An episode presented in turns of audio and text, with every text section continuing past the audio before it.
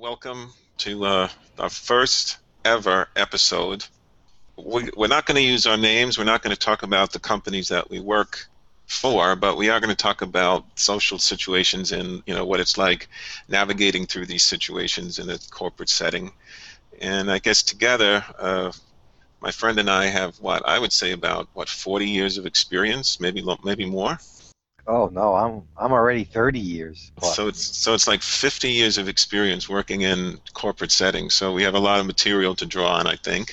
Our first topic for today is meetings, which is something that everybody has to sit through. I don't know how you feel about it, but I never really enjoy going to meetings. I think they're a complete waste of time. Well, I, I think some have value. I like face-to-face meetings because you get to see people's reactions, you see them sweat, you see them you know react to what you need them to react to. However, uh, today's society and, and, and, and technology, face to face is no longer necessary. We do conference calls, we do uh, you know skyping and webinars and things like that, and it really takes too much of your time. To be honest with you, I don't like them either. But I think some of them are valuable, especially with customers and things like that. So the, the worst part is the starter. Who starts the meeting? Well, that if you call the meeting, you should start the meeting, right? Well, see, that's my that's the problem with me because I never prepare for the meeting. so I have to start the meeting is usually a problem, and I'm always in that situation where they say, "Okay, you start the meeting," and I was like, "What's this meeting about again?" Awkward. so it usually doesn't go well after that. You know, it's just like since you're the guy calling the meeting and you have no idea what the meeting is for.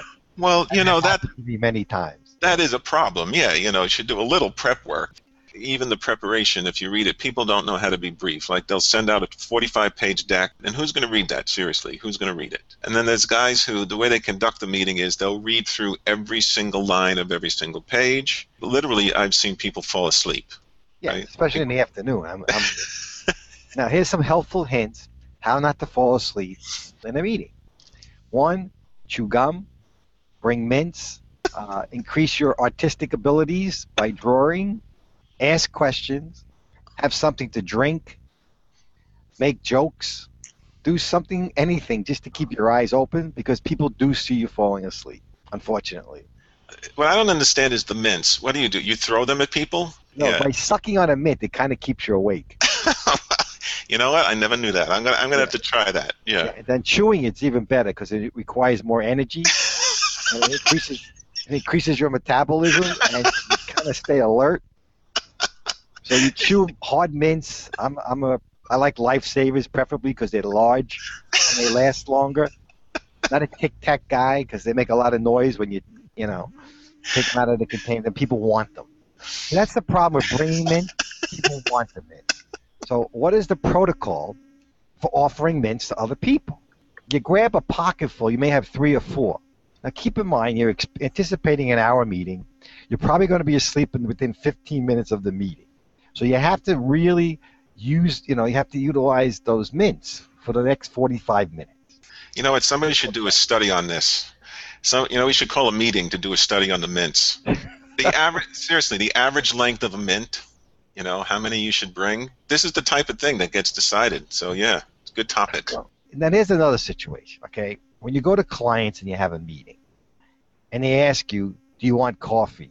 Can I get you something to drink? What do you do? Yes or no? Why not yes? Well, two reasons.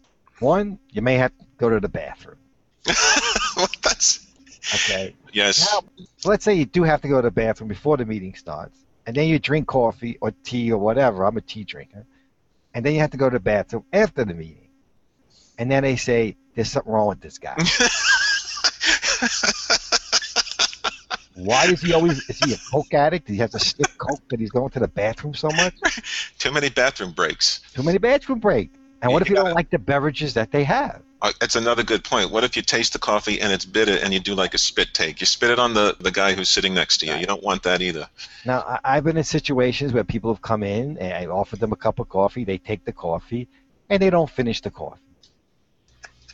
They leave the coffee. Now you become a housemaid or something in that respect. You now have to discard the coffee. You're the VP of whatever, and now you're a busboy. You lowered yourself down to that level. Lower pay grade. Lower pay grade. you have to do it, otherwise that coffee will sit there until the next meeting. But I always say when you have a meeting, if you want to encourage people to come, bring food. And that people like. They like to, you know, you come around noon or so, bring cookies and stuff like that. That that people like. You know? Yeah, yeah, okay. But then you're in the awkward situation. How many sandwiches do you eat? Do you pile up on your plate with the potato salad and uh, and two sandwiches, or, and then the other guy is looking at you like, "Geez, I'm not getting anything." Yeah, you don't want to come across like a gavone. Sometimes, you know, it's sometimes the best thing to do is is not take the food, not take the beverage. You know, you can always come up with a polite excuse. It doesn't even have to come up with an excuse. No, thank you. You know, no, thank you. I have irritable bowel syndrome. You don't have to say that. You just have to say no, thank you, and leave it at that. You know? I have digestive issues. I have digestive issues. Uh, can somebody I'm allergic. Please, yeah, I need a window open and I need the wastebasket right next to my seat. If you're on a web call, um, a conference call, it, there's a lot of bad behavior that you have to avoid. For example, you might think you're on mute, but you're not, and you're talking to somebody else, and everybody can hear you. And yes, there's 20 the people on the call, and somebody's going, "Hey, Joey, Joey, yeah, no, I'll take a Big Mac, a big. Now, you know, I'm trying to cut down on the fries, so get me a small." The guy, uh, that's, the guy that's hitting the keyboard, he's typing while he's speaking. The mad typist. The mad know? typist without putting the mute button on. Don't put yeah, it doesn't put the mute, and he's got a freaking like he can type 300 words a minute. This guy. How about the guy like so, Joe, what do you think about this situation? And there's silence. Joe, Joe, are you there? I, I, I don't know if Joe hung up. Did you think Joe hung up? Oh, I'm sorry, I had the mute button on. Right. Why don't you realize you had the mute button on? if they can't see you, first of all, they don't know if you're paying attention or not. You're probably not. When I'm on, you know, conference calls, I'm reading something else, or I'm doing, you know, I'm never 100% totally paying attention to what's going on. So you got to be careful. Yeah, but the good part is you do save on gum and uh, yeah. lifesavers because you can fall asleep and nobody can see you now, and you can always use the mute button excuse. So by the second time that they call your name, and then you can say, "Oh, I'm sorry, I had the mute button on," but do not use the hold button. Companies have music in the hold button. Yeah, yeah. And you have everyone speaking, and you're hearing like Frank Sinatra in the background you don't know someone's screaming at you that who put you on hold. Now you really look like a uh, you know a moron. So this is okay. Some basic tips for basic if tips. you're on a conference call. Very very good stuff here. You know, consultants get paid thousands of dollars for this type of advice. I'm telling you, seriously. And we're giving it for free. This is golden. I've noticed that people are starting to schedule meetings now at very odd times. For example, it almost never in my earlier life did I have a meeting ever scheduled at noon because people generally said this is lunchtime and it's not cool to do it. But now they're doing it all the time. I think because more people are now not leaving their desk and eating at their desk. Hopefully with the mute button on, them chewing. Yes. And hearing them unravel the, uh, you know, unwrap the, the, the sandwich, and then eating the potato chips so yes, you're right. It, it's and I really get upset with that. People are very inconsiderate of your time, and you know, I, the only time that really is relevant though to me is if you're, you're dealing with someone on the East Coast or overseas, the West Coast. Dealing with the West Coast, they seem to adapt to our time for some reason. They'll get in the office at six o'clock and so forth like that. And I guess they can leave earlier because they really don't care. They're stoned. Yeah. They're probably expecting an earthquake anyway. So. That's right. And what it's people do come to work with helmets on. Then you have the situation in the meeting when it's time to volunteer. Who does what? Especially the one that says, "Okay, who's going to take notes?" Notes. we got to take notes. Well, listen. If you take notes, the chances are you're not going to fall asleep. But then people got to read your notes. They're not going to read them. Yeah, they have to come up with these you know, here's the minutes. Let, me ask. Let me ask you a question. Have you ever read the minutes of a meeting ever? Well, if you recall the previous discussions we've had about ten minutes ago, I don't prep for meetings, so no. The answer would be no. I never read the, I yeah. never read the minutes. I don't know why they're called minutes when they're hours. And who has time to read the minutes? I'm not even. I don't even have time to be in the, the current situation. I'm going to go back. There are people who go over the minutes with a fine-tooth comb, and I have seen emails saying, "I never said should be. I said could be." I'm not joking with you. I have to admit, there are certain times um, when I have behaved badly in a meeting. For example, I have dropped the F bomb in a meeting one time, all right? But it was embarrassing. How do you rebound from being embarrassed at a meeting? You, you, you got to come up with really good excuses why you've acted like inappropriately or whatever. But you have to justify your behavior to save face. You really do. Now, especially if no one else is supporting you, you better be very creative. But nobody's going to support somebody who just drops the F bomb, you know? Well, that's when you start using excuses like, I just was at the doctor yesterday and I got bad news. Well, if they say what kind of, you know, hopefully they don't ask you what the bad news is. Now you have to continue to lie. How about I have Tourette's syndrome? Mm-hmm. Got to be consistent with that. But actually, that that could open up the door for you any kind of like abnormal behavior. You know, once you let that one out, it's like none nobody can hold you accountable for anything you do. Yeah, but our luck, someone else will be in that meeting that has Tourette's and then they'll be asking you to join one of these associations. right, a support group. I think there's only a couple things you got to avoid. One, I already violated this one. Don't swear, right? Two, don't punch anybody. Avoid physical violence at all costs. you know, I'm sure that in most cases, HR would frown upon that.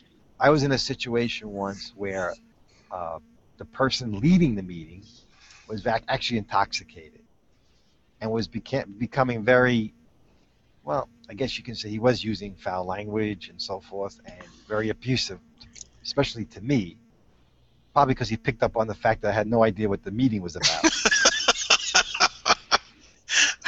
yeah. and it became very combative and i was with one of my employees who actually worked for me and at that point i just say i'm not taking this anymore and i, I slammed my hand on the desk and i said i don't need to take this abuse i'm out of here and my biggest concern was my employee whether or not he was coming with me or staying behind now if he stayed behind i would have looked like a jerk so i kept looking back and looking back and thank goodness he did get up and walk out with me but that that was a very difficult meeting because it was right after lunch, and the guy drank at lunch.